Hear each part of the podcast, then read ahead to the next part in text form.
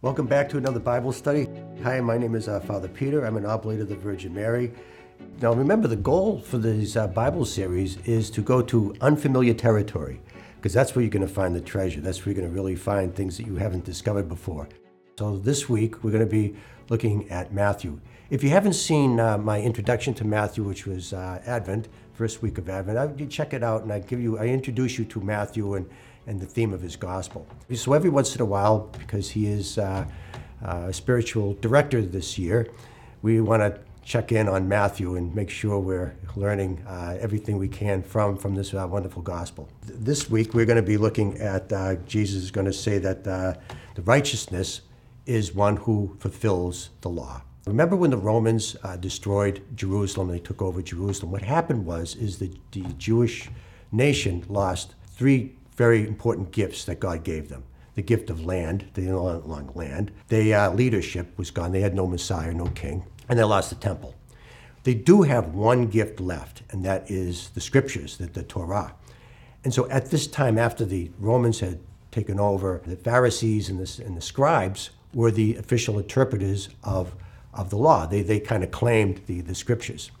Now, the problem with the Pharisees is that they, they tend to uh, water down the, the, the, the law and the, the scriptures uh, by, uh, by introducing things that help people to uh, live the scriptures. So their intention is to make it a lot easier for, for people to uh, live up to the law.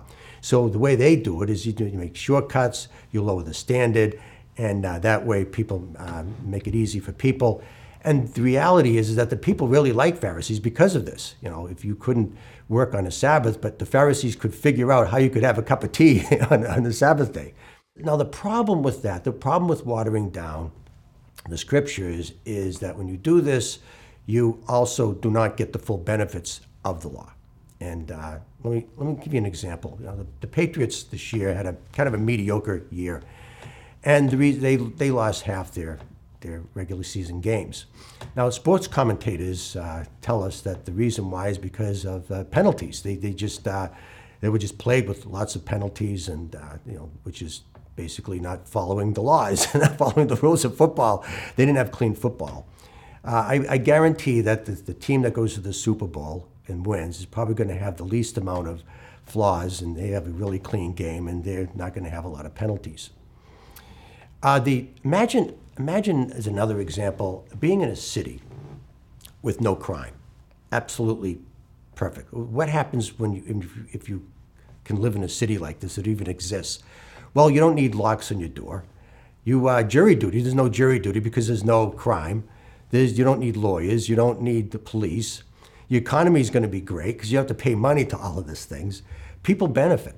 Just like uh, a good team that has a clean, uh, clean game, there's there are benefits to that. You got the, the fans are going to be happy, the ownership's happy, everybody's happy when uh, when everybody fulfills the law, and that's what Jesus wants to is, is saying here is that when we fulfill the whole law, don't take shortcuts, keep the standards very high, people benefit, the world benefits from that.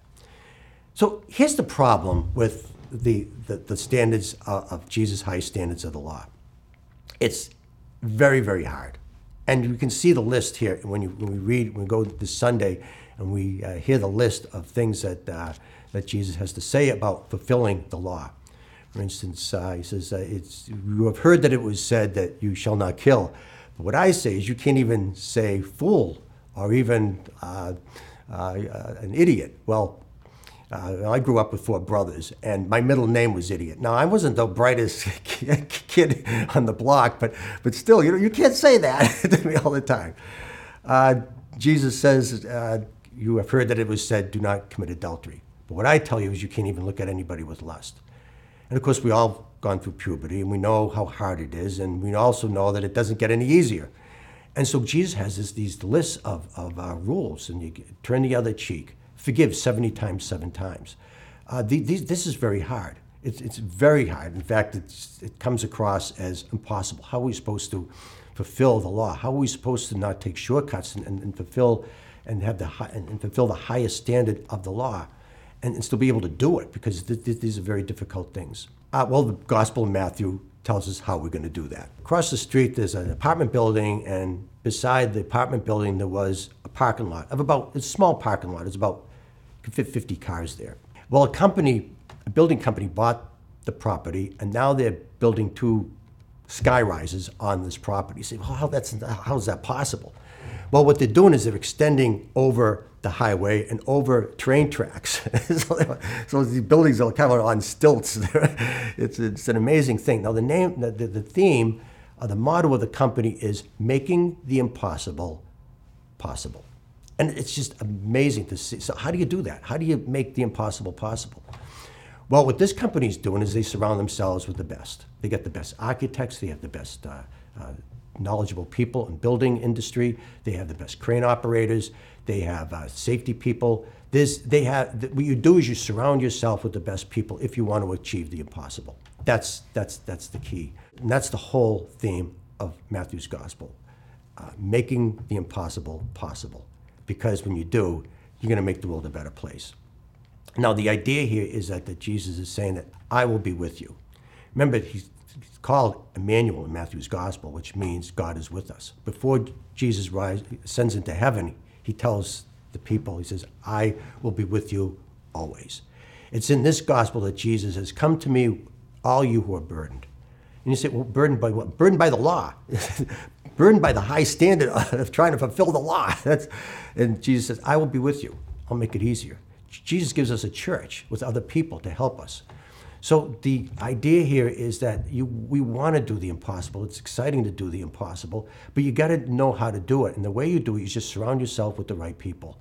And when you surround yourself always with God, with always with Christ, and with a good church around you, you can do anything, and it uh, becomes possible. In fact, it even becomes easy because Jesus says, "Come to me, I will be your yoke mate," and that's having a yoke mate, having somebody to help you to do to achieve the uh, difficult tasks makes it a lot nicer and makes it a lot easier. Not only do you fulfill the law, you actually have a life that you feel fulfilled. Well, I hope this helps. I hope uh, it gets you through the gospel because it's uh, there's some uh, shocking things, but we need to know that uh, we need to feel the impossibility of, of, of fulfilling the law that Jesus wants us to do.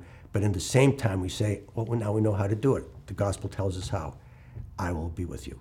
Well, I hope you enjoyed this video. I will see you in the next one.